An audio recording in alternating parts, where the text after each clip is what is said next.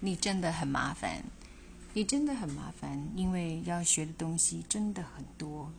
听众朋友好，我五十多岁了，有感自己的美色不在，还好的是音色还可以，所以兴起过去录说故事给女儿听的方式出现在这里。我想啊，我会以每天十分钟之内的方式来分享大家。今天呢，首先来说一个朋友问我的题目，大家也可以想想看。题目是：如果你要描述未来想过的生活，你会怎么描述呢？举个例子，什么事情或行动是描述对未来生活的想法？我是这样说的，嗯，因为我最近的啊日常呢，都是陪着婆婆妈妈，一个九十二岁，一个八十五岁。呃，在这个陪伴的过程当中，我有一个心得，那就是，啊，自由的行动力跟喜乐的心情，这两个是我希望我到死都可以保持完整的。这也让我想起有一本绘本故事叫《花婆婆》。嗯，我不知道你听过吗？这本书呢，小书呢，让我。印象很深刻，这是当年我在彩虹说故事的时候，一个非常棒的一本绘本。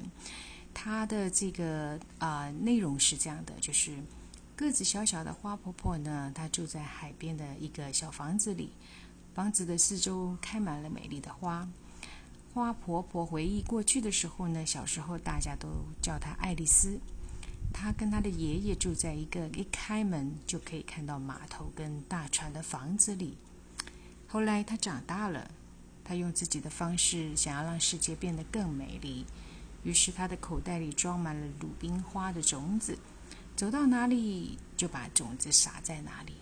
渐渐的，她走过的原野、山坡、空地上，甚至石墙上，都开满了鲁冰花。从此以后，人们就叫她花婆婆。当花婆婆变得非常老了，她还是不停的种花，也在家里温暖的客厅里为孩子们说一些发生在很远的地方的故事。他告诉孩子们要记得做一件让世界变得更美丽的事，这是当初他的爷爷的嘱咐，希望他要做一件让世界变得更美丽的方式。